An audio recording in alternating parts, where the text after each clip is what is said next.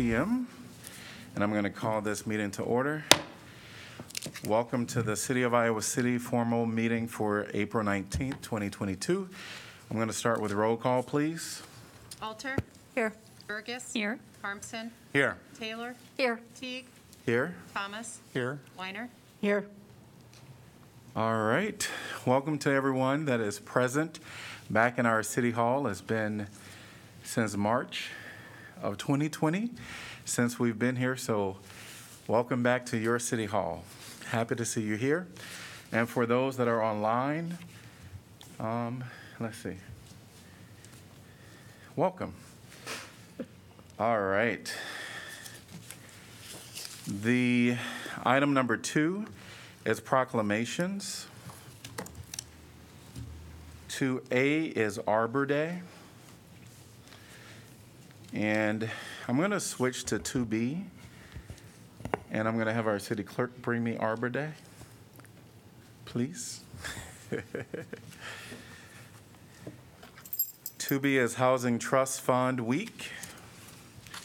Whereas the Housing Trust Fund of Johnson County was founded in 2004. And whereas for 18 years, the Housing Trust Fund of Johnson County has been creating and preserving housing that is affordable. And whereas the Housing Trust Fund of Johnson County has committed more than $12 million for housing that is affordable. And whereas more than 1,000 units of housing that is affordable has been created and preserved for residents of Johnson County by the Housing Trust Fund. And whereas the City of Iowa City has pro- provided a substantial amount of the funding for the work accomplished by the Housing Trust Fund of Johnson County, and whereas the Housing Trust Fund's Affordable Housing Highlights program will take place on Friday, April 22nd at noon via Zoom and Facebook Live, hosted by the Johnson County Affordable Housing Coalition, and will be recorded for viewing on the Housing Trust Fund of Johnson County's Facebook page. Now therefore, I, Bruce Teague, Mayor of Iowa City, do hereby proclaim April 22nd to April 28th, 2022, to be Housing Trust Fund Week in Iowa City and encourage residents to learn more about the Housing Trust Fund of Johnson County and their mission to promote and support housing that is affordable. And here to accept this proclamation is the Executive Director of the Housing Trust Fund of Johnson County, Alan McCabe.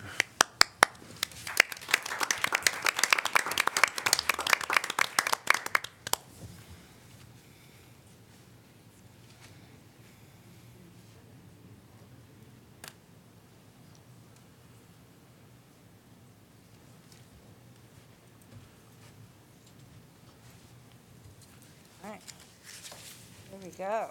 Good evening. On behalf of the Housing Trust Fund of Johnson County, thank you for the proclamation for Housing Trust Fund Week 2022. Oops, why don't I have a full screen? That's interesting. Okay. Well, the Housing Trust Fund, as you mentioned, was founded 18 years ago, and our mission is to promote and support housing that is affordable in Johnson County. We apply for and secure funding from a variety of sources. We then go about recruiting applications to preserve and create affordable housing. We offer training programs on how to apply and how to comply with the income qualification um, requirements necessary uh, to, to um, receive the funding from the trust fund. We have a dedicated group of volunteers who evaluate applications for funding and make recommendations to the Board of Directors. The trust fund is fortunate to have your Assistant City Manager and my Assistant City Manager as a resident of Iowa City, Rachel Kilburg, serving on the board. The trust fund then extends offers to applicants in the forms of grants and loans to create and preserve housing that is affordable for people with low incomes. This past year, the trust fund awarded $2.15 million. That investment is expected to leverage an an additional almost seven- $17 million for housing that is affordable within Iowa City. $1 invested by the trust fund yields a return of $8. And we find that this is a typical return on investment year over year. This next slide illustrates the eight awards extended this past year. As it turned out, all projects were within the city of Iowa City. Pandemic aside, eight awards ties for the most awards in a single year back in 2016. 72 households and 70 people per night in shelter will benefit from the funding awarded this past year. In the current fiscal year, we have awarded $1.47 million to date, with three quarters of the year behind us, which will assist 64 households plus 70 people in the DVIP shelter each night for the next 40 years. We anticipate awarding a total of $2 million again this year to create and preserve housing that is affordable before June 30th, which is the end of our fiscal year. Your support makes this possible and makes it possible for the Housing Trust Fund to operate its revolving loan fund to support housing for people with low incomes. We hope that people interested in the critical need for affordable housing will go to the Trust Fund's webpage and Facebook page to learn more about our work. And we invite everyone to attend the Affordable Housing Highlights Program on Friday, April 22nd at noon, hosted by the Affordable Housing Coalition on Zoom and Facebook Live. Thank you for your dedication to affordable housing and for the proclamation for Housing Trust Fund Week 2022. Thank you so much. Item 2A is Arbor Day.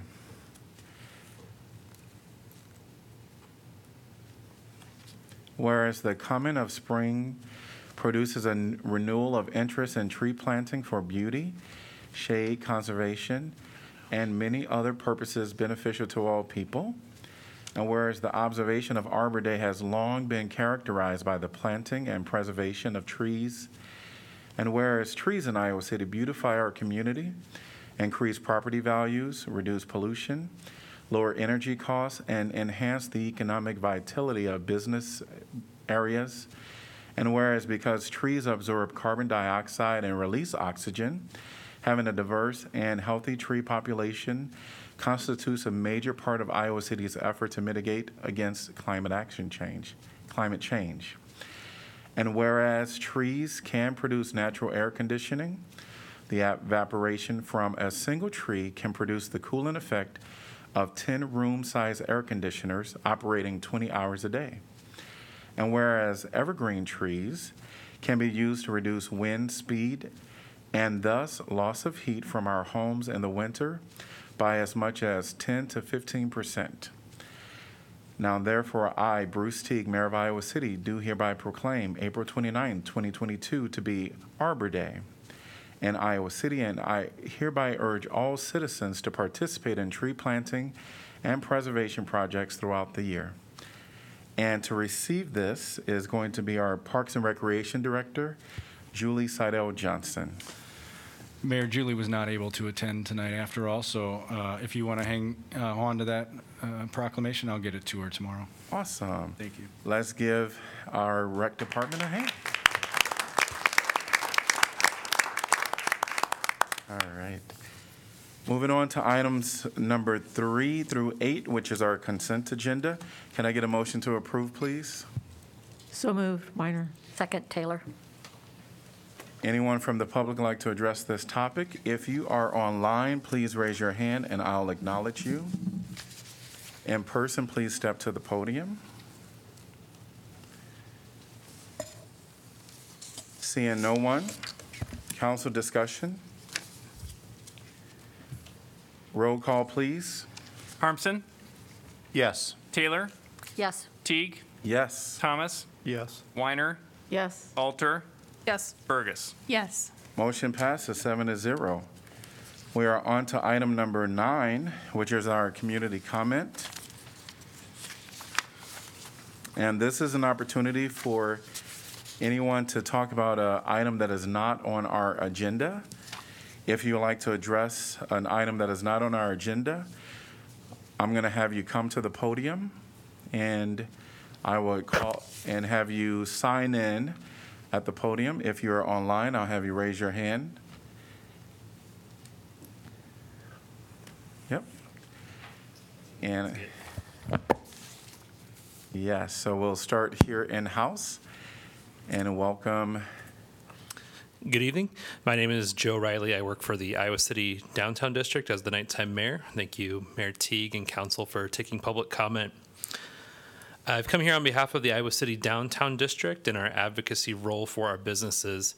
I wanted to draw attention to two items for your consideration. First, a letter the Iowa City Downtown District submitted to council on March 10th. The creation of this letter came from a conversation that several council members had with our executive director, Nancy Bird, asking for ways that the city of Iowa City could support downtown businesses as they get back to operations in their businesses. The Iowa City Downtown District did their outreach for business input.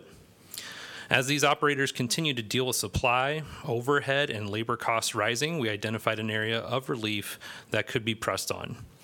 This relief would be a reduction of fees for sidewalk cafes and patios in the public right of way. We're, we are definitely grateful for the use of the public right of way. It is absolute, it absolutely enhances our streetscapes and vibrancy in downtown. I think uh, in my rough count, we have over 30 plus permitted in the public right of way just in the Iowa City downtown district alone. We would also like to note that while it contributes to the overall livability in downtown, it does make for a competitive business climate. While we may see those patios and cafes active with patrons during the warmer months, it doesn't necessarily mean there's the same amount of activity inside the business. Patrons who are seeking patio or cafe space to dine on may skip over businesses that don't have these spaces. The second item I wanted to draw to your attention is the Neumann Monson case study commissioned by the Iowa City Downtown District, which was submitted to uh, council last summer. This study sampled cafe and patio fees from comparable communities around the United States. It found our fees in Iowa City were on the higher end. The Iowa City Downtown District is asking council to take up this matter as an agenda item and make the determination on the request that was made.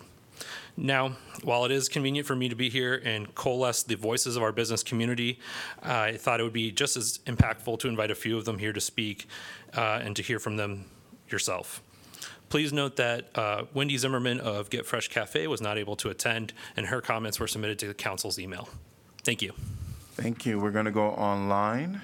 Noah, welcome.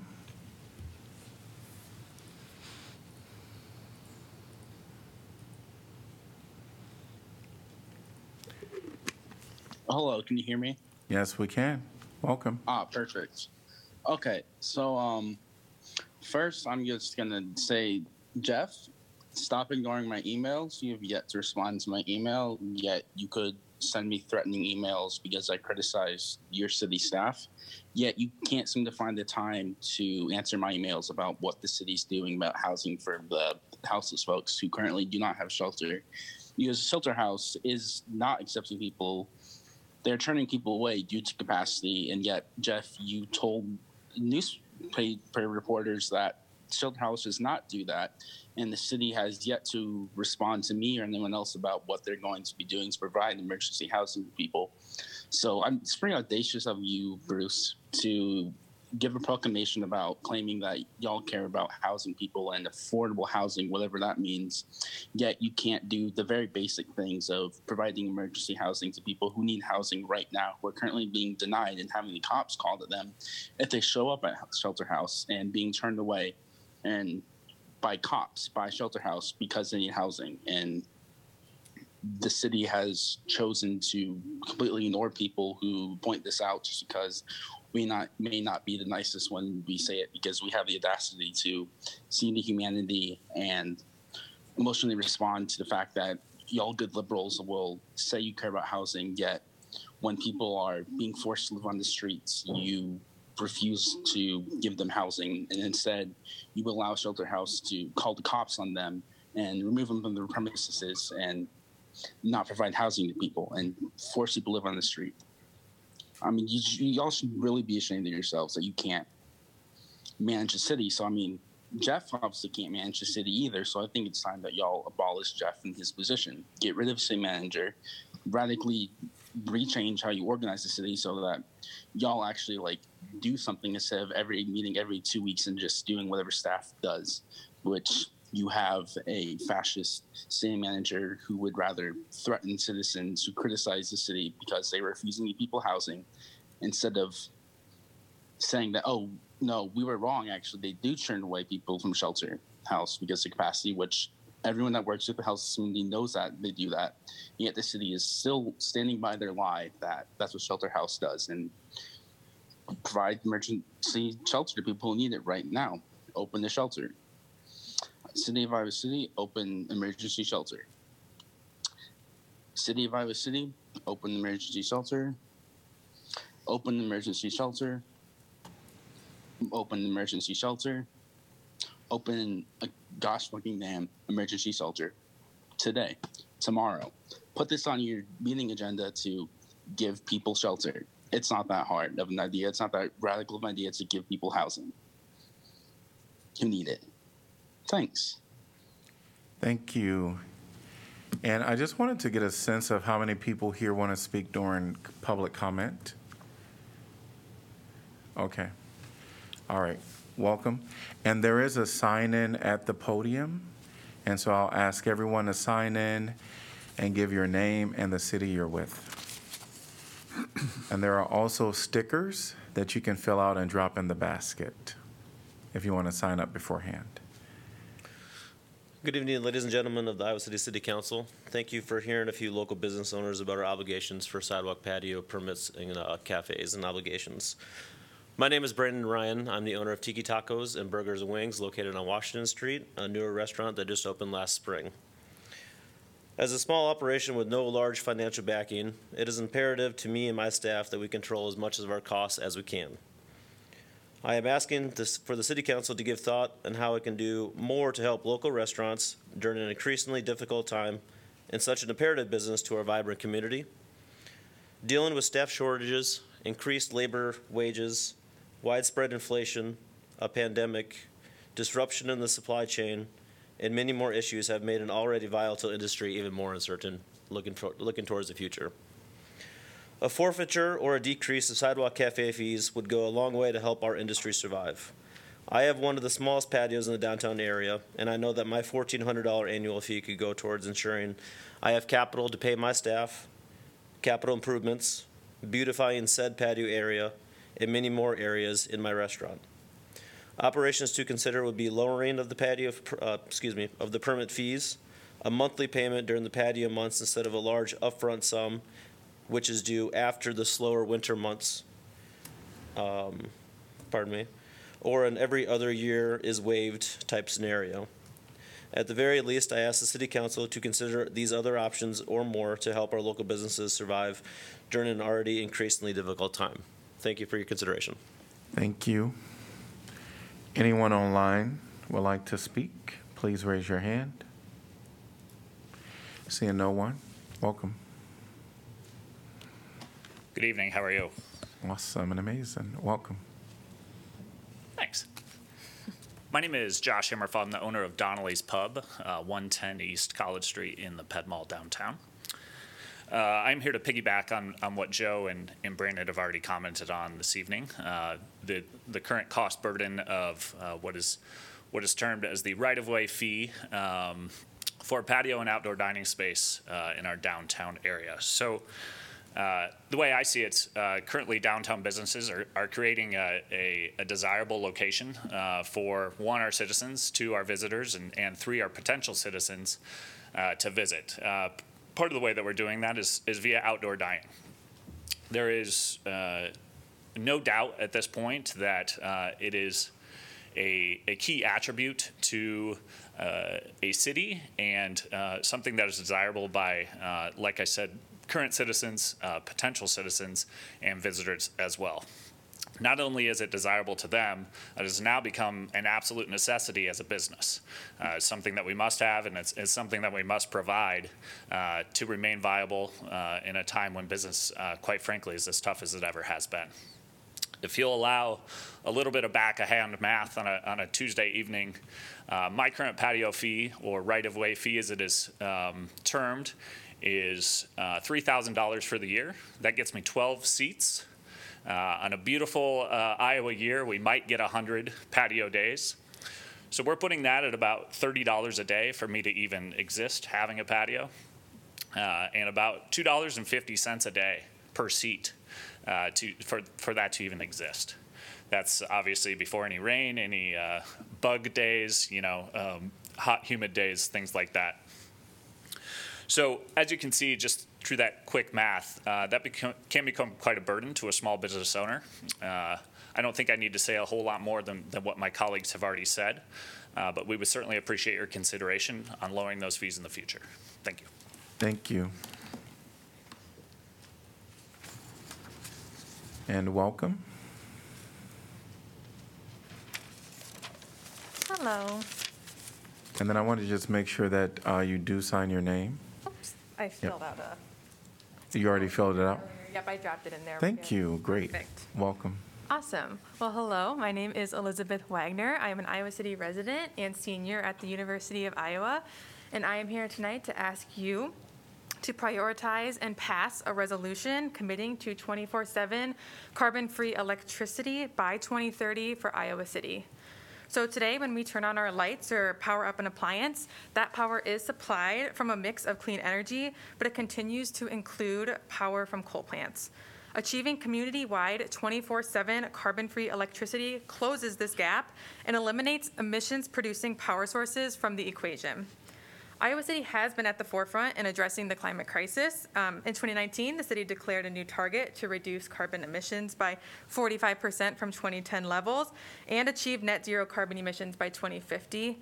However, what's notably missing from this commitment and the Climate Action and Adaptation Plan is an established clean energy goal. And while MidAmerican, our major energy provider, has made significant investments in wind energy, it still operates a large coal fleet that supplies energy to its customers, including Iowa City. MidAmerican Energy will not provide 100% renewable energy if they still plan on burning fossil fuels and delivering that energy to Iowa customers or selling it out of state. This current approach expects the city to rely on a mix of clean and dirty energy and does not aim to phase out fossil fuel usage enough to prevent the worst impacts of climate change.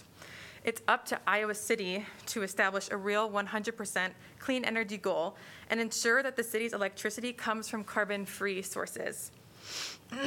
Excuse me. Over 180 cities nationwide have adopted clean energy goals. In 2021, Des Moines City Council unanimously passed a resolution to reach community-wide 24/7 carbon-free electricity. And Iowa City can strengthen its role as a climate leader by being the next city to make this forward-looking and necessary commitment. The consequences of inaction are severe. The most recent report from the Intergovernmental Pan- Panel on Climate Change says that international goals will be out of reach unless fossil fuels are significantly reduced by 2030.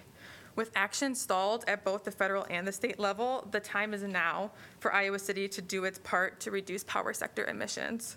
So a 24/7 carbon-free electricity goal is the most genuine decarbonization commitment that local governments can leverage to act on climate. And I ask that you prioritize this resolution to guarantee a truly sustainable and equitable future for our city. Thank you. Thank you. Welcome. My card's in there already. Um, Good evening, my name is Deb Schollerman, and I'm an Iowa City resident and member of the 100 Grannies for a Livable Future. I'm here tonight as a representative of the 100% Iowa City Coalition to announce community-wide support for the passage of a 24/7 carbon-free electricity resolution. 100% Iowa City is a growing coalition of local individuals, organizations, and businesses that recognize the benefits and the necessity of committing to moving towards 100% clean electricity for Iowa City. We know that local action is the best way forward right now. Across the country, communities are leading the charge on solutions. Iowa City leaders have listened to, commu- to citizen input and collaborated with the community. Iowa City is already established as a climate leader. However, it's time to do more to address the city's carbon emissions and the imminent threat of this climate crisis. Adopting the, the 100% Iowa resolution is one way to do that. Today, along with individual supporters, 25 organizations and businesses have signed on in support of a 27, 24/7 carbon-free electricity resolution. You have been presented with two letters of support on behalf of these following groups. 100 Grannies for a Livable Future, OSTIG Planning, A&W Sustainable Planning and Outreach, Center for Worker Justice of Eastern Iowa, Common Good Iowa, C-Wise Design and Consulting LLC, Dotlichi, uh, Dream City, Jeff's Bike and Ski, Global Food Project of Iowa City, Great Plains Action Society, Green State Solutions, Integrated Power Corporation, Iowa Citizens for Community Improvement, Iowa City Bicycle Library, Iowa City Environmental Advocates, Iowa City Green Drinks, Iowa Interfaith Power and Light, Neumann Monson Architects, Pawnee Clean, Inc., Physicians for Social Responsibility, Public Space One, Raygun, Sierra Club, Iowa Chapter, and the University of Iowa Environmental Coalition. Declaring a 24/7 carbon-free electricity commitment is a necessary step toward climate resiliency, cleaner air and water, environmental justice, and economic prosperity. We, as a coalition, ask that the City of Iowa City take this next step to ensure an equitable and sustainable future for Iowa City residents. Thank you. Thank you. Anyone online like to address this time during public comment? Anyone else inside the chambers here? Seeing no one, we're going to move on to our next agenda item, which is 10, Planning and Zoning Matters, 10A, Vacation and Conveyance of Right-of-Way. This is an ordinance vaca- vacating an approximately 3,000 square feet of public right-of-way abutting 829 Kirkwood Avenue and authorizing conveyance to Rita Jane and Bradley J. Polson. This is second consideration, and staff has requested expedited action. I move that the rule requiring that ordinances must be considered and voted on for passage at two council meetings prior to the meeting at which it is to be finally passed be suspended, that the second consideration and vote be waived, and that the ordinance be voted on for final passage at this time. Second. All right. Moved by Weiner, seconded by Taylor. Anyone from the public like to address this topic? And welcome Noah online.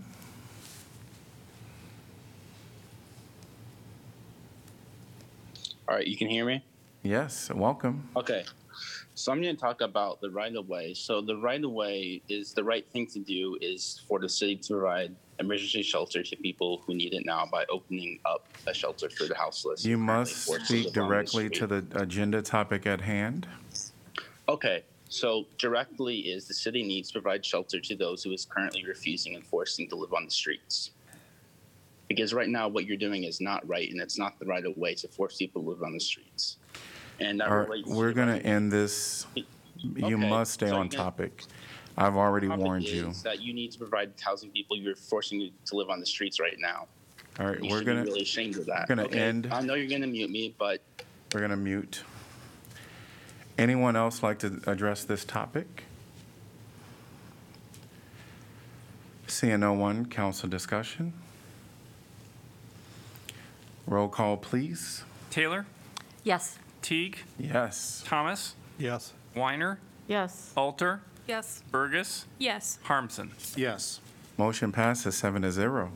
Could I get a motion to pass and adopt? So moved. Taylor? Second. Seconded by Weiner.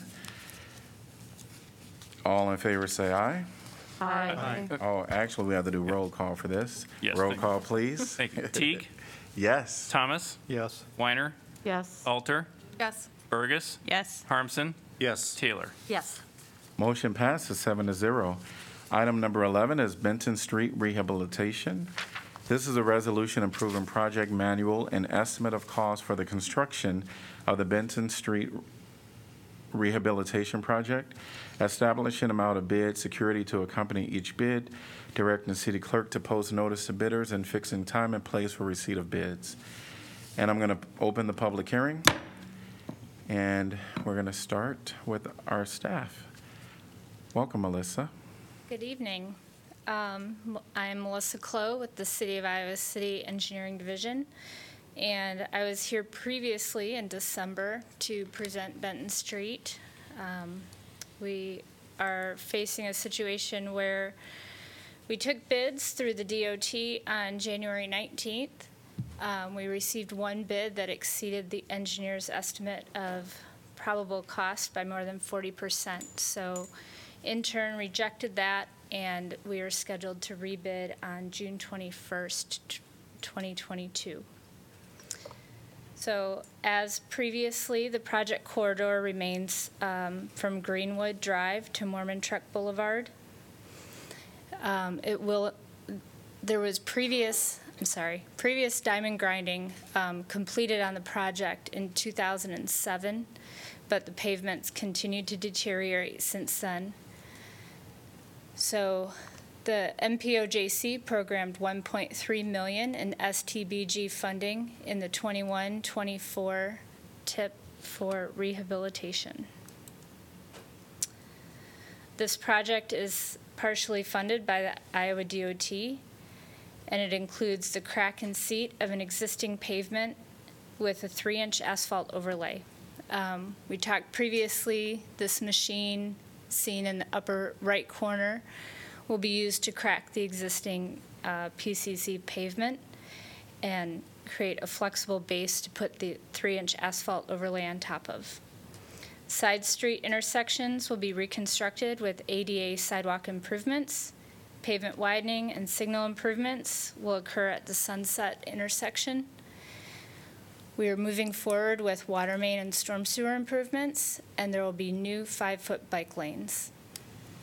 The changes to the rebid plan set include um, clarification of items that were added by addendum during the first bid period. We also added two critical closure periods for sewer work. There's some uh, storm sewer manholes that will be installed in the middle of Benton Street. So to aid the contractor, we've looked at closing down just that section um, to give them the ability to use the road and get that work completed. Um, Our revised phasing also provides additional flexibility to the contractor. They will be able to start construction this fall or next spring.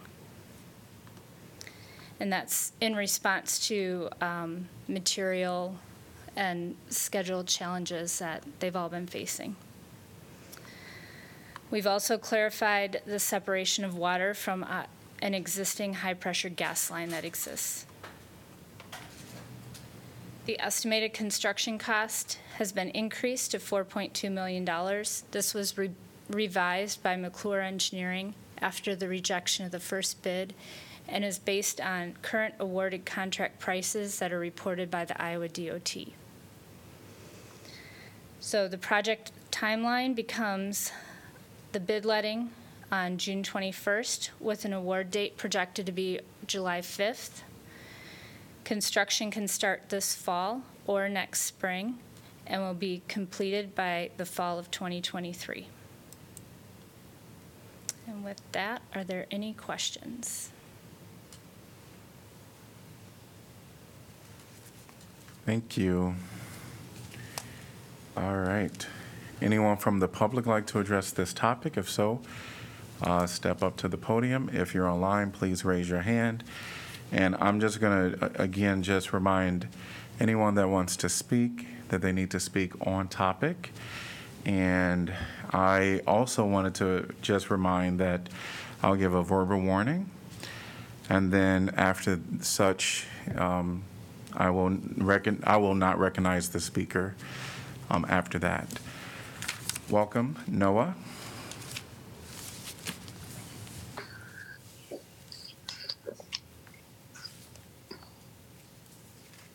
Hello, can you hear me? Yes, we can. Welcome. Hello, and thank you for the reminder, but I'm going to ignore it. So, provide emergency shelter to those who are currently to Thank you, Noah. the street. Stop forcing. Thank you. And Noah, you will not be recognized the rest of this meeting during comment.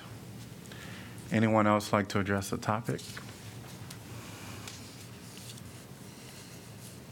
I'm going to close the public hearing. Could I get a motion to approve, please? So moved, Thomas. Second, Alter.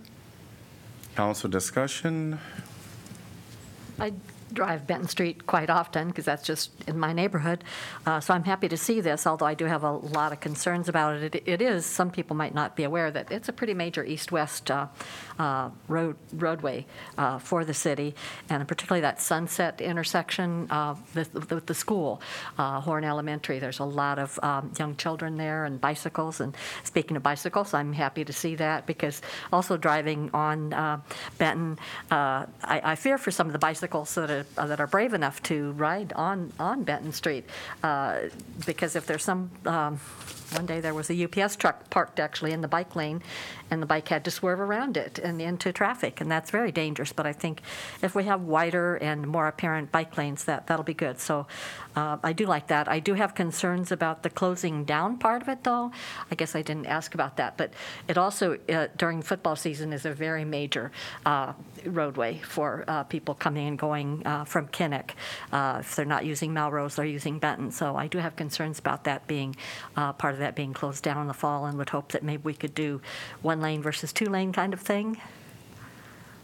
We would be looking at restricting that when it's, um, when it's not during a football weekend, and it's for five days maximum. Just five days. Okay, thank you very much. I was concerned that it'd be the whole fall season, and that would not be good. Thank you. That clarifies that. I just want to follow up on what Pauline was talking about in um, that intersection with Sunset and Benton. I'm just, I'm very happy to see that that's going to be part of the overhaul because I do think it's going to be, especially with the hill, it's, uh, vision is difficult and it is a busy intersection. So I'm just, that's good news that this is going to be uh, taking shape and getting taken care of. I just wanted to comment that on something that we talked about earlier. This is, I think this is, we're probably going to see more of this going forward with not knowing what, uh, what um, the delivery pipeline will be like, not knowing what costs are going to be going forward, um, as well as with, with more constrained budgets. It's something we're going to, as council, going to have to pay very close attention to is the, is, is the the financial part driven by um, an an uneven supply chain and raised commodity prices right now.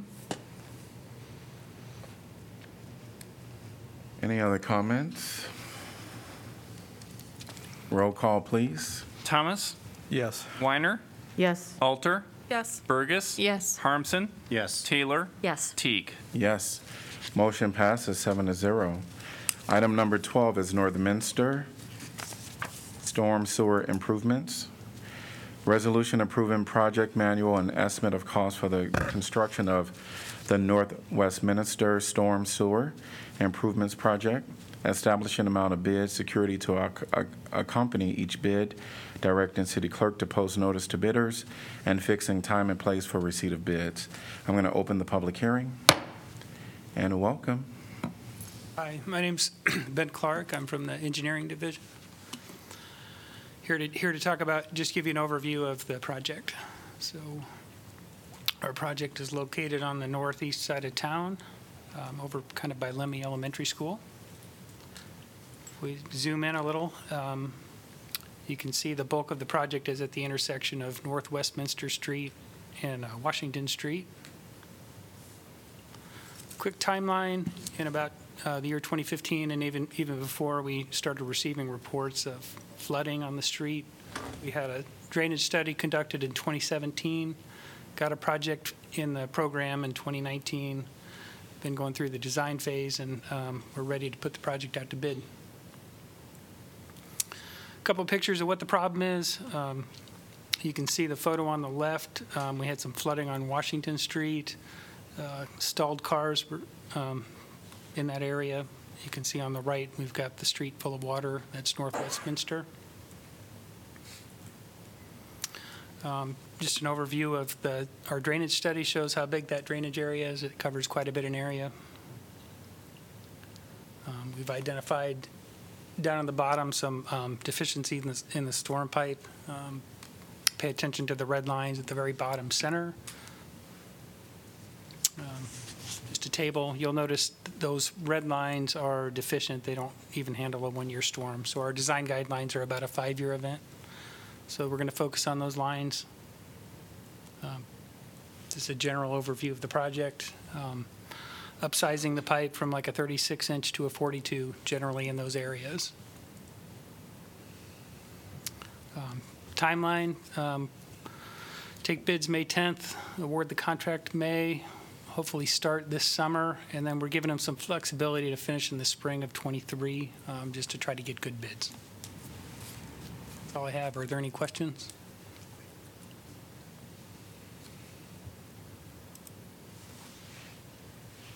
I don't hear any. Thank you so much. Anyone from the public like to address this topic?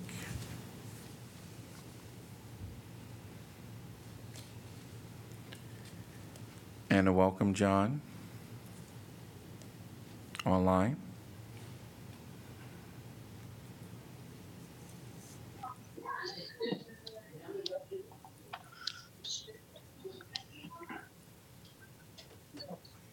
Hello.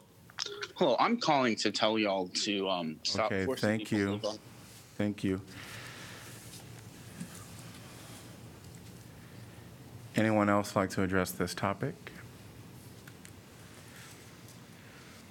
Seeing no one, I'm going to close the public hearing. Could I get a motion to approve, please? So moved. Seconded. Moved by Thomas, seconded by Bergus. Taylor. By Taylor. Oh. Taylor, Taylor Oh. Bergus. That's all right. Taylor, seconded by Bergus. And council discussion.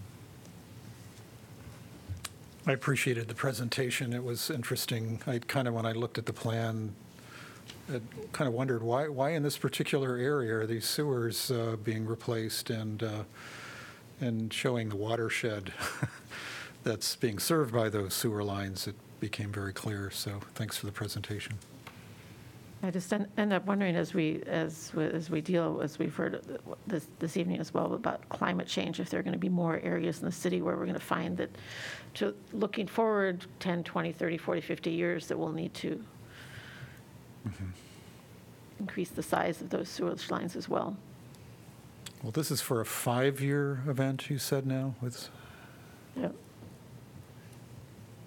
Um, Yeah, so we, we've identified some areas that don't meet our current standards, and that's just being able to convey a five-year storm. So that's about 3.75 inches in, in a day, 24 hours. So we'll, we'll just bring those up to our current standards. so we'll probably still see flooding, just not as often.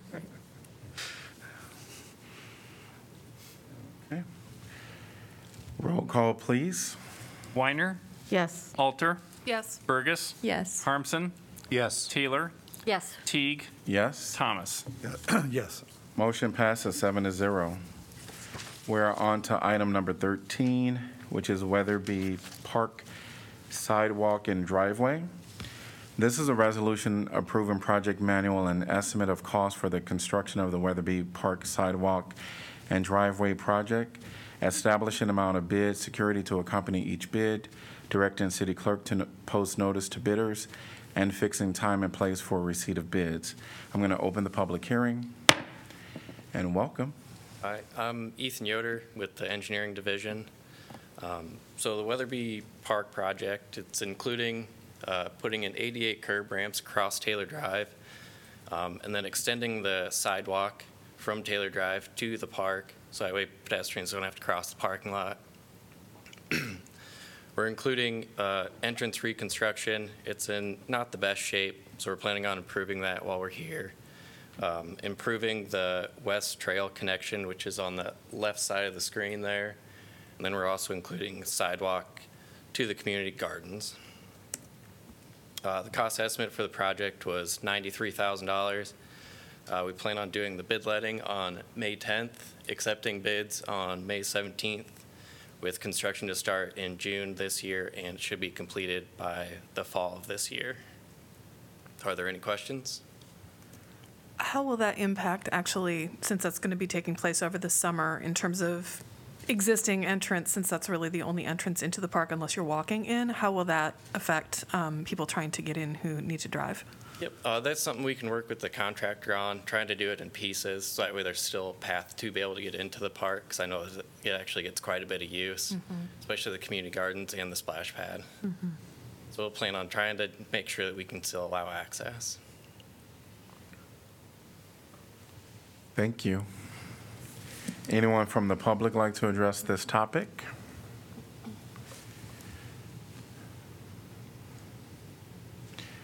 Seeing no one, I'm going to close the public hearing. Can I get a motion to approve, please? So moved. Weiner. Seconded, Bergus. All right, and council discussion. I will say that this is a very needed sidewalk in some of the spaces. Um, So thanks for the staff for working on this. And the- Agreed, yeah. Yeah, and the community gardens are very popular at that location. I think they're all sold up, so, yep. Roll call, please. Alter, Yes. Bergus, Yes. Harmsen. Yes. Taylor, Yes. Teague, Yes. Thomas, Yes. Weiner. Yes. Motion passes seven to zero. Item number 14 is utility rate public hearing resolution. This is an ordinance amending Title III entitled Finance, Taxation, and Fees, Chapter 4 entitled Schedule of Fees, Rates, Charges, Bonds, Fines, and Penalties, Article 5 entitled Solid Waste Disposal. I'm going to open the public hearing, and welcome. evening, Mayor and Council. I'm here to go over the uh, rate increases in the refuse fund that was approved with the FY13 uh, budget. There's actually three different uh, rates. The first one is for the yard waste. Um, Again, approved as part of the FY23 budget. This is a rate increase of $1.50 per dwelling unit per month. And this is also mirrored with an increase in any additional carts. So that's the monthly rate going from 2 to 350 per month. Um, And that would be effective July 1st. This will generate approximately 285,000 annually, and this is to cover the increased c- set-out rates, the cost of fuel, equipment, and labor that are all increasing. Um, And this rate has not been increased since it was first adopted in FY18. And this, then just to give you a brief history of, um, so the bars, the solid bars are the amount of collection that has happened through the last five years. The uh, green line is the expenses. You can see an uptick between 19 and 20. That was almost all carts um, for some, a couple, I think there was three shipments in there of carts that year. So that's why you see that uptick and then it's come back down a little bit. Uh, The next rate is the curbside solid waste. This is going um, an increase of $1 per dwelling unit per month, and again, mirrored with any additional carts. So the monthly rate is going from 12 to 13, effective July 1st, and will generate approximately 190,000 annually. And again, to cover increased costs, um, increased tonnage, fuel, equipment, labor. Um, And the last curbside waste fee increase was 20 cents per unit, per dwelling unit per month in FY 2018 as well. So solid waste collections, again, the solid green bars is the amount of uh, tonnage collected. You can see the large increase in '21. That's thanks to the derecho and COVID. Um, And then obviously the costs increase with that, um, and most of that's the cost at the landfill to dispose of all of the additional refuse. And the third increase is in the recycling rate. Um, This is 50 cents per dwelling unit per month. Uh, So the monthly rate will be going from $6 to $6.50 effective July 1st, and will generate approximately $95,000 annually. Again, same things, fuel, equipment, and labor increased costs. Um, The last curbside recycling fee was increased 90 cents per dwelling unit um, in FY '21. So again, the green bar is, is the amount of recycling, which has seen a little steady increase. Same with the increasing costs um, at about the same rate as increased tonnage. This is the overall fund. Um, So you can see even with these rate increases, we're still projecting a slight deficit in the, in those years. Um, But what I would say is we budget pretty conservatively, so hopefully we would actually come out ahead, but this gets us much closer to what the gap would be without these rate increases. So again, just overall, the rate changes, the curbside uh, yard waste, $1.50 per dwelling unit per month, as well as the additional carts, the curbside solid waste, a dollar per unit per month, um, and then the recycling, the 50 cents per unit per month. So an estimated 570,000 annual increase um, in total revenue. Any questions? Are, are there any, like, low-income rates incorporated into that, or plans for that, for those with lower income? Or do you currently have that, or are there plans to There are that? already current low income rates. Okay. I couldn't tell you exactly what they are off the top of my head, but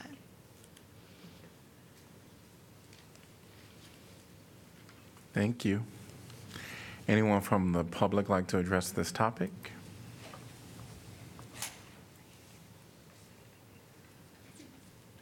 I'm going to close the public hearing. Can I get a motion to give first consideration? So moved. Seconded. Moved by Harmsen, seconded by Bergus. Council discussion?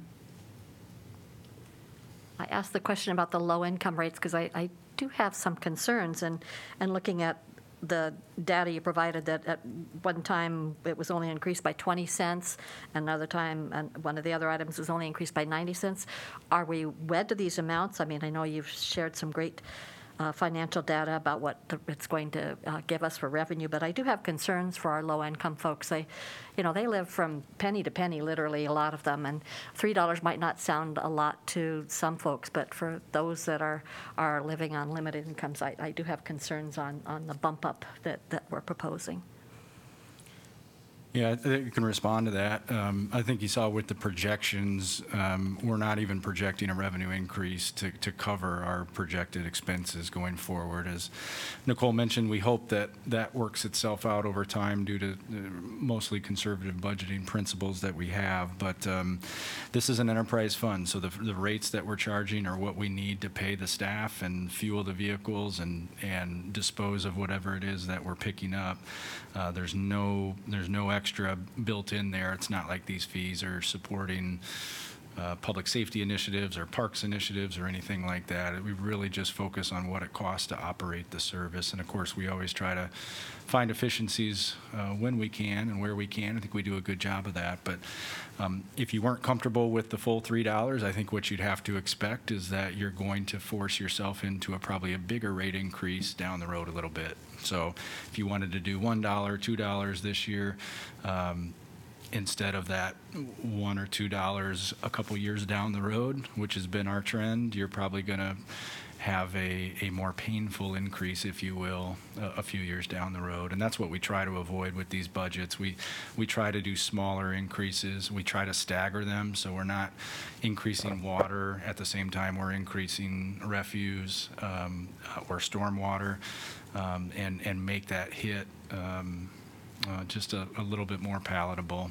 Uh, But we understand it's, it, it's a lot. Thank you, Geoff. Yeah, it, it is hard to approve these rate increases, but as Geoff mentioned, with it being an enterprise fund, uh, we do need to be able to try and meet our expenses. And thank you, Nicole, for that explanation of this is still actually anticipating some, some gap that we won't quite be making it, but it'll be close enough that we're comfortable. I think with the $2.50 of the $3 being um, rates that haven't moved for five fiscal years um, makes me a lot more comfortable to think about that as well. That's a, that's a pretty long period of time. Yeah, and, um, the uh, discount is 75% of the fee. So Um, If you sign up for our, our utility discount program, you get uh, not only a discount on the refuse, but that's also the water and the uh, sewer and stormwater uh, collections. But it's actually a 75% discount on the refuse components. Thank you, that's good to know. Thanks, that's helpful. Okay, any other questions or comments? Roll call, please. Bergus. Yes. Harmsen. Yes. Taylor.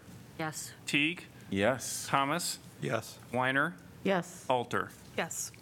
Motion passes seven to zero. I did want to uh, maybe have uh, item number 17. Uh, Let's do item number 17 since we're done with um, our public hearings. Um, And we'll do item number 17, which is Forest View relocate, relocation plan.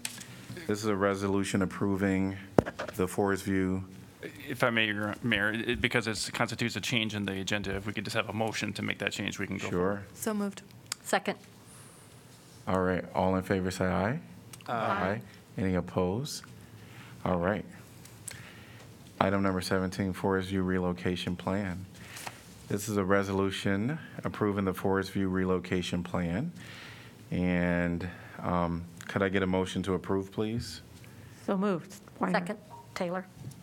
Moved by Weiner, seconded by Taylor, and I'm going to wait, uh, welcome Rachel, our Assistant City Manager. Evening, Mayor and City Council, Rachel Kilburg, Assistant City Manager. Um, So as you mentioned, this resolution will uh, authorize us to carry out the Forest View Mobile Home Relocation Plan.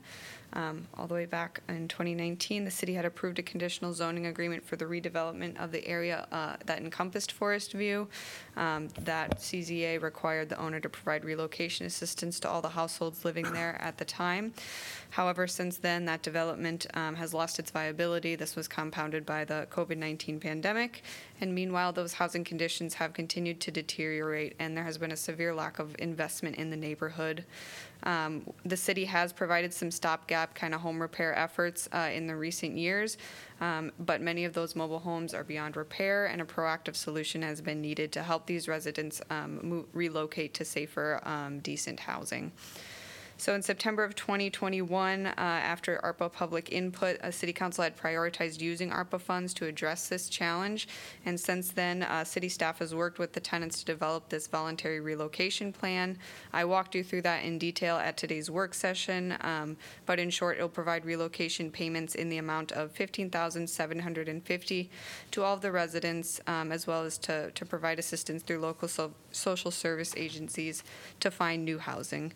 Um, This plan also includes using local funds to compensate those households who lived in Forest View at the time of the 2019 CZA but moved out um, prior to the onset of the pandemic in March of 2020. Happy to take any questions. Just one point of clarification. Um, You'd said 15,750 for all residents. It's for each household, which I know you know when you gave us I that presentation. apologize. But for Yes, anybody in the, per just, just for anybody listening, just so we don't confuse. Thanks for the clarification. Sure. The- And the other clarification which you had given us earlier was the, the ARPA funds, anyone who receives the, the amount through the ARPA funds, they will not be taxable. Um, The, the funds that are s- from regular city funds will be. That's correct. All right, any other questions for staff? I did want to just make sure that when, um, in May, I know there will be the process of having people come and apply. Um, Checks will be issued at a separate time, is that correct, after? Yep, that's correct. So we expect that in early May, we'll be able to get all of the kind of eligibility information collected in an order, and then just a couple of weeks to process that and cut the checks by the end of May. Right. That would be the first check for those who are, households who are receiving two checks, and then the single full amount for those households who have already vacated. Thank you. Any other questions for staff? Anyone from the public like to address this topic? If so, please sign in at the podium or place your uh, sticker in the basket.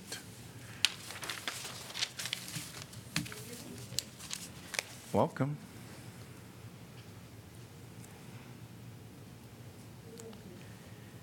Yep. And please state your Please state your name and the city you're from. That's ready. Okay. Thank you for your time. My name is Margarita. Sí. I'm going to translate for her. My name is Gustavo Flores. Okay. Ma- Gracias y solo queremos agradecer por este esta oportunidad que nos dieron. We would like to thank you for this opportunity that you guys gave us and the help you providing. Gracias por este ayudar y, y escuchar a las personas. Thank you for listening to us and help us very, very much. Ustedes saben que hemos trabajado durante mucho tiempo. You guys know that we've been working for this kind of help for the longest time, many, many years. Yo recuerdo cuando vine la primera vez, mi hija tenía casi cuatro años I remember the first time we were here, my daughter was only four years old, y ahora ya va a cumplir los 11 años. and now she's going to be 11 years old.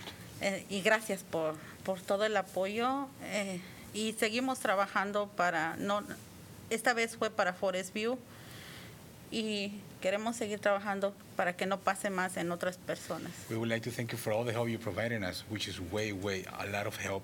We consider that not only are we helping each other in Forest View, but we would like to help other people in our community not to go for that bad times that we went through. But because we, even, even though we have had bad times, this help means a lot to us, and we would like to help other people not to go through what we're going through. Y gracias en nombre de todos los niños de Forest View, Thank you in the name of all the kids, every de- single minor in Forest View, de todas las personas mayores de Forest View and all, all citizens living in Forest View, we would like to thank you a lot. y en mi persona, gracias a todos. On my behalf, thank you very much. Y seguimos trabajando juntos. And we would like to be working together with you guys. Thank you. Thank you. Hi, everyone. Welcome. My name is Mazahir Salih. I'm the executive director of the Center for Worker Justice. I guess here to echo the same thing that Margarita said. Uh, this is, was like really a tough journey for Forest View residents. Seven years, they are fighting with a big dream that they're going to at the end, they will get a house, house in the same area where they've been living there for 40 years. So unfortunately, it's not happening now. But the city was really in this side since like this beginning of this project. The city, the city was in their side by like moving this forward, approving the planning and zoning, and approving the affordable housing and everything. But unfortunately, it's not happening now. It's very sad for them. Suddenly, you know, all this dream just disappeared, and you know, and also they have to go now and just rent somewhere else. Their rent suddenly from 310 will be for two bedroom $900. It would be really tough for them. But the city step up voluntarily. You don't have to do that, but you take the initiative to just relocate, help those people relocate, and approving this $15,000. This is really amazing. Thank you so much. A special thank to all of you, and a special, special thank to the city manager and the assistant city manager, Tracy Shoes, and all the staff that work on this. And you know, I just this is on behalf of the residents. Uh, everybody like really just happy that you are thinking of them and try to help them relocate. Thank you so much. Thank you. Anyone else? Welcome. Hello, everybody. Thank you for being here with me. I know you guys could have been anywhere in the world, but you're here, and I appreciate it. And my uh, colleagues here from Forest View Trailer Court appreciate it too. Um, I don't have anything written down because everything comes from my heart. How about telling us your name and, uh, and where well, you're yes, from? Yes, of course. I am sorry. My name is Margarita Rodriguez, and I live at Forest View Trailer Court. And as of course, as you all know, I am the president of the association there, and I try my best to do everything correctly for them and uh, go ahead and forward for all this that we've been going through. Um, going back to say thank you for everybody for being there, supporting us, and um, every single point of view that you all have. But I want to make a, a, statement here that um, we are four people or five people more likely that are making a little bit that uh, the um, minimum wage, I believe, more than the um, people that making low income. And I would really, really appreciate it if you all have a heart in yourself and get us involved with the same thing and not go out there with less than other people. Because, like they have said, we are paying 310, right? And you're gonna go out there and you're gonna look for an apartment, a house, and you're gonna pay triple the amount, 900, maybe a thousand. All depends, you know, what you're looking for and where's what safety is out there. So um, just have a little consideration and, and believe in yourself by saying, what if it was me? What if I go out there and I can't find what it should be out there for us? Safety. You know, like y'all said, um, on the construction, on the sidewalk being deteriorated and stuff like that, you know, we all have kids, others more than others. But I mean, I really, really appreciate you all for being there for us and coming out with this amount. I know that I couldn't have done it myself, you know, but uh, I really, really appreciate it to have a little bit more consideration and think about this for only five people more. That's all I'm asking for. I appreciate it. Thank you for listening to me. Thank you. Anyone else like to address this topic?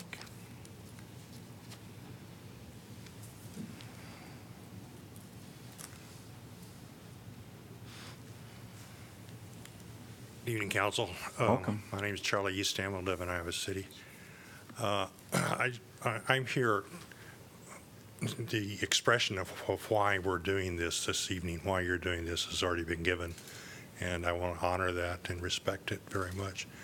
I actually just wanted to congratulate you as a group, because, one, all of you, I know, including the city manager, have at various times visited with, talked with, in groups, uh, with people who live in Forest View and are here tonight um, to talk with you about what the situation is there, and you have listened to them. Um, That makes a difference to me. Uh, It's what I try to do in my work, too. Uh, And we are successful at this point in addressing immediate needs. We need to do a little bit more, perhaps, but we are, we've done a, a lot of work together at this point. That's not something, you know, that's, that has always happened in the city, in this community. Uh, But you have individually and collectively made something happen that we have not experienced before. Um, And you should feel good about yourselves for doing that. I hope you do. Um, We may have had disagreements from time to time. We may have more disagreements from time to time. But we're still working together in partnership with each other. And uh, again, you should feel really proud of yourselves for doing that. Thanks. Thank you. An- Anyone else like to address this topic? Seeing no one. Council discussion. Yeah, I'd like to say a couple, uh, very briefly, in, um, in Spanish and English. Uh, Gracias a ustedes para su trabajo. Thank you very much, thank you all very much for your work. Uh, Y hay momentos en que tenemos una obligación moral. There are moments when we have a moral obligation, and that's all I wanted to say.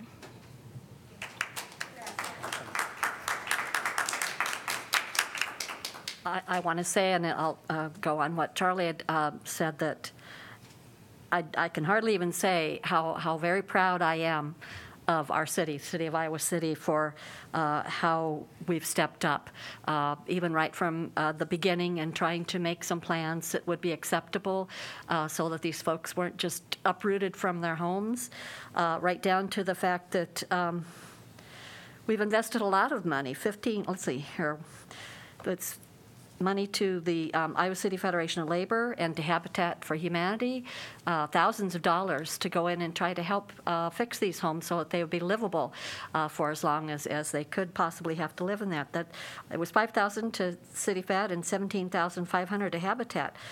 And that's a major investment. And so I'm, I'm proud of that, and I'm proud of what we as a council have um, decided upon for the amount of money, for your assistance. And I'm proud of you all. I've said it before. Your courage and your strength has just amazed me. Uh, you are great role models to your children, your family members, and the entire community of Iowa City.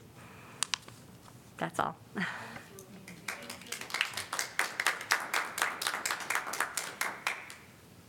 I was elected in October of 2018, and this was one of the first topics that uh, was on the agenda. And I remember this room being filled to the brim with so many people um, coming to express their hope and their desires, their dreams. And boy, were we excited um, when we got to that point of um, making an approval. And then today we're here where those hopes and those dreams are different. But there's still hope. And I th- want to thank my fellow councilors for really seeing the opportunity that we had. And I would agree with Councilor Weiner that there was a moral obligation that we saw. Um, I'm going to give a special thanks to all of our city staff that's been working on this. Um, we know that our um, directors often get, you know, the the praise, and I'm going to praise them in a second. But thanks to all the staff that is in the background that is also working on this. Tracy Hightshoe, she has to be thanked. Rachel, thank you so much, and to our city manager Geoff, really appreciate working hand in hand as these individuals, uh, residents have came and shared not only, not only here publicly, but on an individual basis. They've been uh, very appreciative of the transparency, um, as well as the um, opportunity to tell their story, and for you listening. So I really appreciate that. This is uh, kind of an exciting day because this is an opportunity for us to approve uh, some money for the transition, and I think it's awesome and amazing. Although I'm also reminded that this road won't be easy for a lot because of the rents in our community. And I think that is something for us to continue to work on.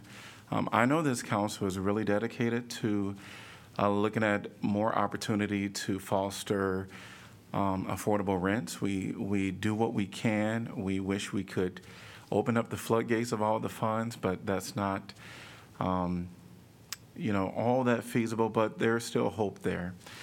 I'm going to be very proud to approve this today. As a councilor who came in kind of at the end of this process, I remember watching the approval of the Forest View development and being so impressed that the developer came forward with the Tenants Association for a joint application and saw kind of all the effort that went into that. And it, uh, many difficult and sad circumstances that bring us to the point that that couldn't be realized. But I hope that this is showing meaningful commitment from the city to be able to to move forward. And and I also just want to echo what my colleagues have said about the effectiveness of our staff working with the the tenants. Um, in particular the fact that I, I don't know that this um, level of support would have been possible without the American Rescue Plan Act funds that we received. And I know it's probably the the money may be coming later than people would have wished given how long you've been waiting and how much you've been through. But the effectiveness of our staff to create a program and to be able to execute so quickly, and to my colleagues to be able to, we didn't agree on every detail um, in getting to this point, but I think we were able to come together, and I'm just very proud of how we were able to do that work as a community. Thank you. I, I too am really pleased and proud of um, all of us, I think, um, in where we've arrived here. It, it was a difficult process, uh, and really the, just the last, the last aspect of something that had a six-year dur- duration. I mean, a long, a long process with, with high hopes. And I think at least this sense of high hope has been expressed in, in this relocation plan that uh, we did work our best, I think, uh, showed our best side in, in trying to make that a smooth transition. Uh, And it was deliberative in the sense of all of us, staff included. You guys did a great job uh, with the implementation of this. Um, So, as Charlie said, I'm, I'm quite pleased and proud that we as a community expressed that sense of obligation to one another. That's what community is. If, without obligation, there is no community. So, thank you again. I would just like to really echo, I mean, I can't really say any better, the, the list of thank yous uh, for the people that were involved in this. Uh, One thing I will add, um, and somebody, one of my colleagues had mentioned earlier about the inspiration that y'all have provided to your, to your children, but I would also extend that you've ex- uh, provided an inspiration with community organizing uh, far beyond Forest View. As, as we all sitting here know, we're in the middle of multiple uh, concerns about uh, the future of mobile home courts and other affordable housing in our community. And uh, I've seen firsthand the organization that has happened in other mobile home courts. uh, And, and during those efforts, those early efforts to organize some of those places, Forest View uh, and the people that help with Forest View were right there lifting up uh, you you all as an example of what can happen if people are willing to put in the work and come together and stick with it over time. And you, you don't really know where you're going to end up, but you know you're going to end up somewhere better than if you hadn't done anything at all. And I think tonight is another reminder of that. And it's not just for the people of Forest View, but I think there's a message that ripples out beyond that. So thank you all. And if I can just, I wish I was as eloquent as everyone, but um, I'm just going to follow up to say that uh, what you have shown in your persistence, in your continued efforts when there have been obstacles to say, how do we problem solve? How do we get around it? How can we all do this together? Knowing that we don't all agree as a council, sometimes with the association and council previous and now, and yet you showed the way for how this work gets done. And I echo what Sean said is that it, it ripples out in terms of truly what community effort, collaboration, and persistence is. And so often, that persistence can be worn down. And your strength, in addition to your inspiration, your hope, just the sheer strength in the face of enormous challenge is truly inspiring. But it's a model for how we all should work as accounts as, as a, as a community. And um, I think that this, you really helped show a way for how we all can work better together in the face of some enormous odds. I wish that this was not the outcome, but I am so, so glad that we are able to get things to you now at a state where there is little choice, but as a council, we did not say, or staff in particular, said, it's not a matter of washing our hands. We have an obligation. We have an obligation to the work that you have done and respect. And so I'm just, I'm grateful that you all have hung in here with us and shown us the way to work better. And I also just want to add two additional names because I know, as we all say, sort of unsung heroes. I also want to shout out um, Erica and Cassie as well. I know that they were instrumental in all of this. So just thank you so, so very much to all of the work that you have done to show us how to work better. Right. I think it would also be remiss for us to not recognize our old Mayor Pro Tem, Salih, who has been very instrumental in supporting the residents along the way. So thanks to you. I think we're ready for roll call. Harmsen, Yes. Taylor, Very much so, yes. Teague, Yes. Thomas, Yes. Weiner, Yes. Alter, Yes. Bergus. Yes. And it passes with an awesome, awesome and amazing seven to zero. Now, could I get a motion to accept correspondence? So moved, Taylor. Second, Weiner. All in favor, say aye. Aye. Any opposed? Motion passes seven to zero. We're going to go back to item 15. number 15, which is the 2022 GO Bonds bidding procedure. This is a resolution directing the advertisement for sale of 10255000 general obligation bonds, Series 2022, and approving electronic bidding procedures and distribution of preliminary official statement. And could I get a motion to approve, please? So moved, Thomas. Second, Alter. And a welcome again, Nicole. Yes, I'm back. Nicole Davies, Finance Director. I'll keep this brief.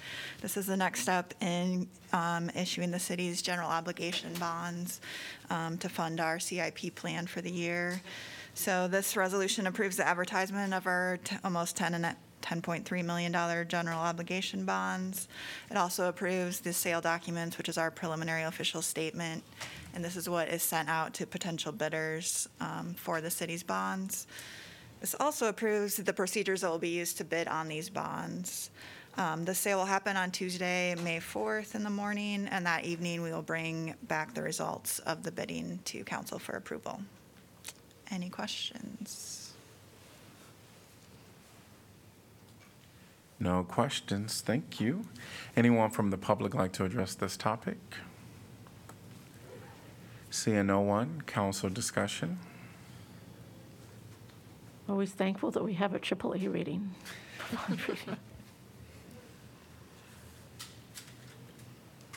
Roll call, please. Taylor, Yes. Teague, Yes. Thomas, Yes. Weiner, Yes. Alter, Yes. Bergus, Yes. Harmsen. Yes. Motion passes seven to zero. Item number 16 is social justice and racial equity grants. This is a resolution adopting the social justice and racial equity grant allocations for fiscal year 2022. Can I get a motion to approve, please? So moved, Bergus. Second, Alter. And we're going to welcome our uh, Human Rights Commissioner Chair, Jason Glass. Welcome. Thank you. Thank you, Mayor and Council. Um, As mentioned, I'm Jason Glass with the uh, Iowa City Human Rights Commission. Uh, The info on all the grants is in your packets. I'll highlight a couple of things in there. Um, in 2017, the City Council created the Social Justice and Racial Equity Grants to assist community-based organizations in building uh, capacity to address social justice and racial equity needs. $75,000 has been allocated yearly for the grants, uh, and since fiscal year 2019. And I will make note that it's in the packet as well that we have the Human Rights Commission has recommended the City Council to increase that amount uh, to 100 oh, to 150,000 dollars in future years. There are many very very worthy projects that we are not able to recommend to you each year. Uh, uh, because we are limited by that funding. So it'd be a, a great way to continue to, to uh, uh, push our racial equity and, and uh, agenda here in, in the Iowa City. So uh, the grant is available for Iowa City-based organizations to fund programs, activities, and services that eliminate inequities in the community. Uh, The, they were eligible, to apply, any, any organization was eligible to apply from December 1st of 2021 until January 7th of 2022. Now, it's after a lot of uh, educational uh, sessions that are put on by uh, the city, uh, both city staff and the commissioners in working with those um, in- organizations that are interested in applying. Seven of our nine commissioners uh, then read through 19 grants that we had this year, uh, which all are ver- several pages long. So it's that's our our homework in January is to read through many of these grants. Uh, Two of our commissioners had direct relationships with a few of the grantees, so had to uh, abstain from doing that. So seven of us read through all those, scored those, and then in our uh, February 22nd meeting, we reviewed our cumulative scores uh, and then discussed all of those all those grants, uh, resulting. Uh, by the way, those 19 grant, um, requests were for a total of $240,000. We have $75,000 to allocate. Um, so. Um, the, the, both the full list of uh, grant applications and their amounts are in your packet, as well as the, the, the uh, ones that we uh, are now recommending to you. Uh, There are some brief synopsis of each of the proposals in your, in your packet as well, so I'll let you read those. Uh, But the uh, grantees that we are recommending are the Multicultural Del- Development Center of Iowa for $10,000, Open Heartland for $9,000, the Center for Worker Justice for $18,000, Great Plans, Great Plains Action Society for $5,000, uh, Iowa City Compassion for $15,000, Houses into Homes for $15,000, and the Iowa City Area Chinese Association for $3,000. So uh, there, most of those are very near fully funded for what they requested. We did shave off a few dollars on a few of those grants from what they requested so that we could grant one more full grant uh, to, uh, to, to one more uh, application. So uh, with that, I will uh, entertain any questions you have and uh, encourage you to approve the, the grants as we've, as, as we have recommended. Thank you, uh, Jason, for uh, your presentation and all of the material you'd sent. Uh, I I appreciate your, the work of the commission to do this. It's not an easy task, I'm sure, every year, but you, you do it, and, and you come forth with some uh, excellent rationale. Uh, And I wondered if, you know, when you're uh, proposing the bumping it up, is that so that you might be able to give it to more of these, like the 16 or so that are left, or increase the amounts that you're able to give to each group, or kind of a combination of that, in- increase the number and the amount? Uh, It's a great question. Uh, My, my first priority is to, is to grant more, you know, the- a larger number of grants. Uh, right. So in, in fact, uh, you know, we, you know, we, we tend to prioritize grants that are a very specific amount. We, the, the grant, the, the most that any one organization can apply for is $25,000. There are some grantees that, that request that amount. Um, But yeah, I think we actually give some priority to, to organizations that have a very targeted, specific amount because that's usually tied to a very specific project as opposed to, you know, something that's more gen- like their, you know, general funding. So, so, so I'm, I'm, I'm not opposed to either, but certainly would like to include more organizations in what we are able to grant. Thank you. Mhm. Yeah, certainly echo that. Just thank you to you and, and the commission for going through all of this process, uh, sorting through all that, evaluating from, and trying to make judgments from so many worthy causes. And that's, that's, that's a tough, that's a tough thing to do. So thank you for doing that for. and- Yep, and It's a lot of providing us- reading, but it's a labor of love, and uh, it, it makes it all worth it when the grants get uh, issued and we get to see the reports back of all the great work that gets done, so. And I think it mentioned in the packet that there were, of the seven organizations that were granted, five of them had not been funded by this grant before. Does that sound That's right? correct. Yep. So That's cool. there's, there's two repeats in there, know, and which are still very worthy projects, obviously. Uh, And we, we are, make a conscious effort to try to steer money towards organizations that have not received city funding before or aren't receiving funding from maybe some other sources that we, that, because it means there are probably projects that would not otherwise happen if Mhm. not for this grant, so. Thank you. Yeah, Impressed by the breadth of the, of the organizations and the, and the different, the different communities that will be impacted. I, I too will say just thank you for doing the work, and the commission doing the work. This is not an easy task, and, um, you know, to be able to narrow it down, uh, and I appreciate your suggestion that, I think it's just based on what you're seeing being submitted, that there are a lot of, there's a lot of good work out there that just didn't, the funding wasn't there to provide for them. Um, But it does reveal how rich, you know, the, the community is in terms of being able to respond to this grant program, and that's exciting. Agreed. So yeah, we're, we're blessed with a lot of great organizations that are doing great work, so, yeah. Any other questions from council? Thank you so much. Thank you. All right. Anyone from the public like to address this topic? Seeing no one, council discussion? If I'm understanding this correctly, we've got sort of two things for discussion, correct? Didn't, has the money been approved for 150,000? No. No, No, there's so- $75,000 for these awards. Um, Your next year's budget, Oh, we and it's did. the recommendation is for We did bump it to year. 100,000 next year. So Okay. the- that's the approved budget. So next time we have a cycle, there'll be 100. Gotcha. If you want to fund more than the 75,000 tonight, um, we'll have to find alternative revenues in the budget uh, to That was to kinda cover my that. question, And I- I so- can help you navigate that if, if you Yeah. want to get into that discussion. But the vote tonight is just on the 75,000. Okay, I'm sorry, I misunderstood because I understood as well that there was a unanimous recommendation for 150,000 from. It from HCDC. Right, but it's not From- on our agenda. Not ours. Yeah. It's just, it's, par- okay, never mind. I had a moment there.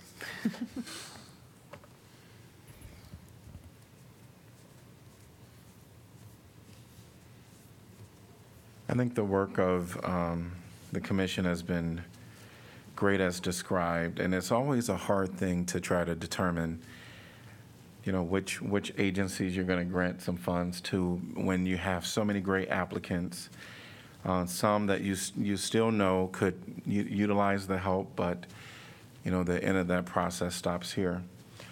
Um, I know we won't get into, well, I mean, it is an agenda item, and, and, and they have their uh, recommendations to council. I, I, I do think, you know, in the future, near future, this council could entertain, um, you know, the recommended 150,000, and I think we have uh, our Black Lives Matter, $1 million that we can uh, probably allocate these funds to. Um, And so that's something that I would encourage this council to think about, and maybe we can um, revisit this with our HCDC uh, to see what, you know, uh, to see if- they will also recommend uh, the rem- remainder of those individuals for the grants. The Human Rights Commission, Mayor? Yes. Sorry. Did I say Okay. HCDC? Just want to be, just clarify. That's, you know, Okay, that's our the next other one. agenda, Yeah. that's our next agenda item. Yep. Thank you. Yes. I'm struck by how um, others have said it, but I am struck by how well the projects are are actually um, reaching out to different parts of the community and really uh, uh, attending to special need to particular needs. And um, as Jason, you said, the ones that often really um, hit strongly are the ones that they've they've so thoroughly thought through the project and they have such specific and well articulated um, sort of scope of what they want to do and so it's a real pleasure to see the the amount of um, you know scrutiny that, and and thought that you all put into it so I mean I I think this is a really representative and rich um, bunch of of um, awardees potential awardees. I would support this, in other words. All right, roll call, please. Teague, Yes. Thomas, Yes. Weiner, Yes. Alter, Yes. Bergus, Yes. Harmsen, Yes. Taylor. Yes. Motion passes seven to zero. Item number 18 is council appointments. Applicants must reside in Iowa City and be 18 years of age unless specific qualifications are stated. 18A is a Housing and Community Development Commission. Housing and Com- Community Development Commission, one vacancy to fill an unexpired term, effective upon appointment through June 30th, 2023. We're going to do this together, so we're going to also read 18B, which is Housing and Community, Devel- Housing and Community Development Commission. Housing and Community Development Commission, one vacancy to fill an unexpired term effective upon appointment through June 30th, 2024. And we have gender requirements uh, for these, a female, No, Nope, none. Actually Two don't, none. but most of It's them are past the gender balance date. Which is odd, because Past the both of gen- them? Mhm, yep. Okay, awesome. Okay, we'll probably end up appointing two females. So none. That makes it a little easier. All right.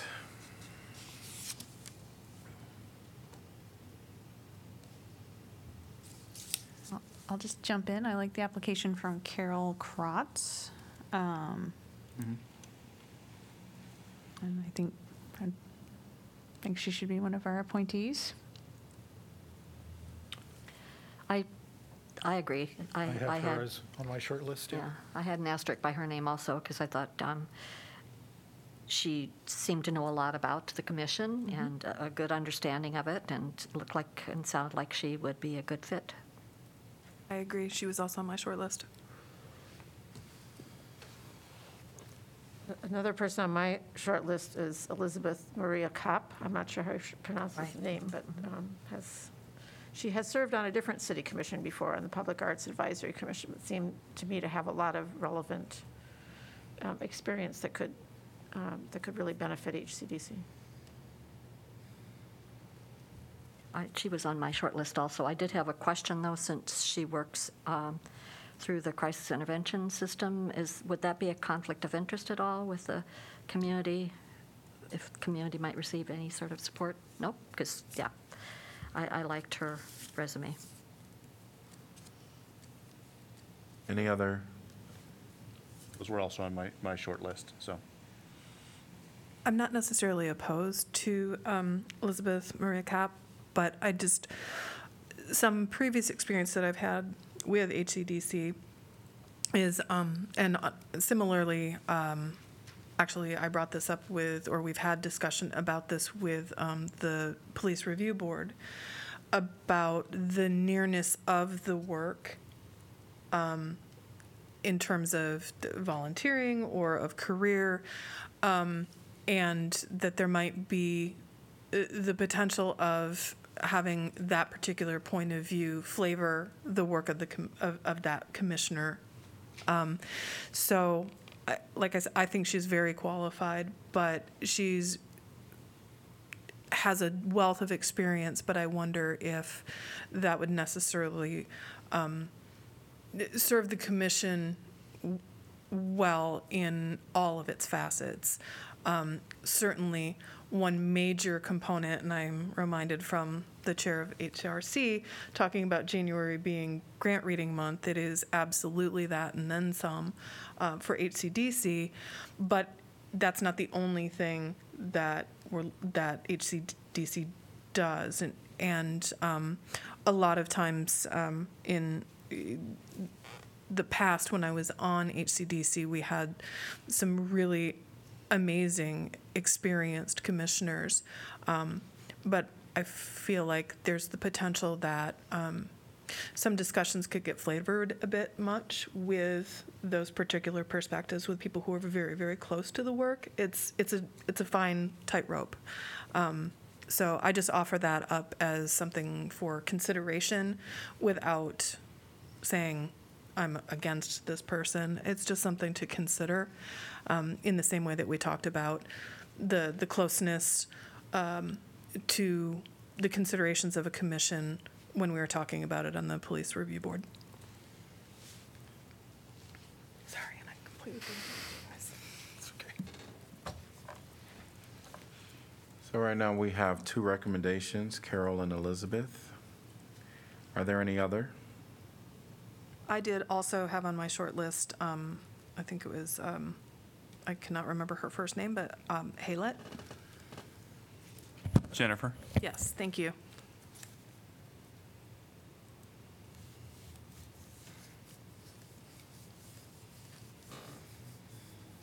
She- She was the third person on my short list as well. I just think, I- I, um, I personally think we need to be careful about imputing or sort of as- assuming what people can do and what they can't do. And you may well be right, but I think that, um, the, that it's, it's not, it's not necessarily our job to make, to make assumptions about what someone is capable of, h- how they're capable of separating issues out and, and dealing with them.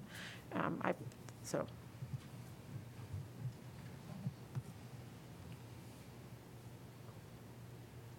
The one thing I will say is that, um, well, there's something to be said about someone being on the commission before. Um, Sometimes we do look for people on, on a commission, depending on what type of commission that is, um, because they may have a little more knowledge to jump in and kind of help that uh, commission along. Um, We do have you know, two opportunities of names that's been submitted right now that has not been on the commission. Um, and so, you know, I think newness is always, um, something that could be welcomed. New perspectives, new ideas. And so, I, I, I guess for me, I don't know if there's any more nominations. I haven't heard any. Um, but I would be comfortable with Carol and Jennifer being nominated. Yeah, I am as well. Yeah, I am as well. Yes. Okay. All right, so we have majority for the nominations of Carol Cross and Jennifer Haylett to the Housing and Community Development Commission. No, I thought we were talking about Elizabeth Marilla Cap. That's what I, Oh, I am sorry. I was referring to Jennifer is, has not been on a commission. Right. But we can take time to step back. oh, so, I was just, I was just under the assumption that those were the, uh, Elizabeth and Carol were the two we were selecting, but Okay. So I'll, I'll, uh, I just recommended uh, Carol and Jennifer. So um, if council wants to go a different direction, that's totally up to the majority. I think we everybody, it sounds to me like everybody's agreed on, on Carol. The question is whether, whether it should, whether it should be Eliz- Elizabeth or Jennifer, Or Jennifer, right? both of whom seem to be well qualified. Would it make sense to approve the one we all agree upon and then, then work through the second appointment? I- Just I- as an idea. Yeah, no, I, I, I think what we can do is maybe just look at, um, you know, Jennifer and Elizabeth. I mean, those are our two options, and so if I can just see a show of hands for Elizabeth. Okay, uh, majority has Elizabeth. So we're gonna go with, and, and Elizabeth's last name, Marilla Cap. Marilla Marilla, Cap. M-A-R-I-L-L-A, All right. Cap. So, um, we're going to appoint Carol Cross and Elizabeth Marilla Cap to the Housing and Community Development Commission. Uh, can I get a motion to approve, please? Mayor, w- the terms are different. One ends 23 and one ends ends 24. Yes. Let's say Carol for the one that ends 24. Okay, Okay. Agree. agreed. 24. All right. So, can I get a motion to approve Carol Cross with uh, ending term of June 30th, 2024, and Elizabeth for uh, ending term of June 30th, 2024 to the Housing and Community Development Commission. I think Elizabeth is 2023. Elizabeth 2026. Oh, I said 2024 twice. Yeah. Yeah, all right, It's one of those 2023. All right. Yeah. All right, can I get a motion to approve? So moved. Seconded. Moved by Weiner, seconded by Bergus. All in favor, say aye. Aye. Any opposed? Motion passes seven to zero. Item number 19 is announcements of vacancies new. Applicants must reside in Iowa City and be 18 years of age unless specific qualifications are stated. Civil Service Commission, one vacancy to fill an unexpired term upon appointment through April 7th, 2025. Applications must be received by 5 PM Tuesday, May 31st, 2022. Can I get a motion to accept correspondence? So moved. Taylor? Second, Bergus. All in favor, say aye. Aye. Any opposed? Motion passes seven to zero. Item number 20 is announcements of vacancy previous. Applicants must reside in Iowa City and be 18 years of age unless specific qualifications are stated. Airport Commission, two vacancies to fill a four-year term. Historic Preservation Commission at large, one vacancy to fill a three-year term. Historic Preservation Commission Brown Street, one vacancy to fill a three-year term. Historic Preservation Commission Jefferson Street, one vacancy to fill a three-year term. Historic Preservation Commission Summit Street, one vacancy to fill a three-year term. Housing and Community Development, three vacancies to fill three-year terms. Planning and Library Board of Trustees, one vacancy to fill an unexpired term. Planning and Zoning Commission, one vacancy to fill a five-year term. Applications must be received by 5 PM Tuesday, May 10th, 2022. Airport Zoning Board of Adjustment, one vacancy to fill a five-year term. Airport Zoning Commission, Iowa City Representative, one vacancy to fill a six-year term. Board of Appeals Building Design Professional, one vacancy to fill a five-year term. Historic Preservation Commission, East College Street, one vacancy to fill a three-year term. Historic Preservation Commission, Jefferson Street, one vacancy to fill an unexpired term. Public Art Advisory Committee, one vacancy to fill an unexpired term. Public Art Advisory Committee, one vacancy to fill an unexpired term. Vacancies will remain open until filled. And we are at item number 21, but USG um, actually spoke um, during our work session. Um, So we will continue on to item number 22, which is city council information. Uh, If I may, uh, one last uh, reminder, next week is going to be the screening of A Decent Home, a uh, documentary on the uh, mobile home housing crisis in, in the United States, uh, with a focus right here in, uh, in Iowa, in North Liberty. Uh, There'll be two screenings at Film Scene next week, uh, both at 7 PM. Uh, The first on Wednesday night, the second on Thursday night, uh, and the Wednesday night showing will be subtitled in Spanish uh, for the entire, uh, for the entire screening. Um, And I understand tickets have been on sale and and are, and are going uh, quickly, so if you're looking to go, probably good to, to, um, to go online and, and get your tickets ahead of time. Um, And just uh, um, something that I think is particularly relevant considering our action earlier tonight, helping out another group uh, from a mobile home court uh, in Iowa City as we grapple with affordable housing as a, as a community. I did see that that's moving across the state a little bit. It'll be in Dubuque as well. Yeah, so it's going to be in a film festival in Dubuque, Julien Dubuque Film Festival uh, this coming weekend. Uh, There's going to be a showing at Drake University, um, I think the night before it comes to Iowa City, or it's the night after, I forget now which. Before. Um, Yes, but it is- is is showing in a couple of different places around the state um, in in this coming week, so.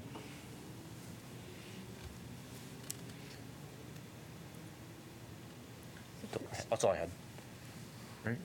Any uh, more updates? Couple things that I mentioned previously, but the CPRB, the Community Police Review Board uh, Public Forum, is tomorrow evening, starting at 6 p.m. on Zoom. So you can register online at icgov.org. Um, and I think the topic is learning about the commission, who they are, and how to get in touch with them.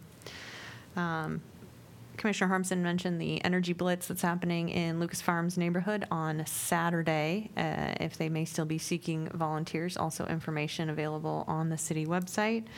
On Sunday is the South District Neighborhood Association's Team Up to Clean Up. You can sign up online on the South District neighborhood.org, I believe is what the website is. Um, or just show up with your pair of gloves and uh, we'll hand you a trash bag on What Sunday. time? Nine? Okay, starting at nine, meeting at the mural, uh, and deploying from there throughout the neighborhood. It's also a great opportunity just to walk the neighborhood and pick up trash. You don't have to, you know, even check in with anyone. That's always something folks folks can do. And then the electric bus bash that was set for Friday afternoon has been moved to May 6th. I believe, um, at Riverfront Crossings Park, unless it's raining, and then it'll be in the Chauncey Swan parking ramp. So make sure folks who had that on their calendar, I want to see the giant disco ball with the electric bus as shown in the graphic. I think that's May at 6th. 2 PM on May 6th. 2 p.m. Thank you, Mayor. That's all I had. We hit all the highlights. Great. You stole her thunder. No. All right. Anything else? I've got one um, that actually we were all alerted to that the environmental student groups from City, Liberty, and West High, they are going to do um, an Earth Day celebration, and it was going to be outside at Chauncey Swan. But if it is going to rain, they're going to move inside to Robert A. Lee. And last I knew, that's still on, right? And that's from 11 to 2 on Friday. So I'm going to take my child who is off of school and we're going to go check it out. So, you know, it looks like it should be really cool. Um, live music, free activities, and food for sale. So this seems like, and I just, I love the fact that this is all the high schools getting together and it's the students. I like, that's amazing. So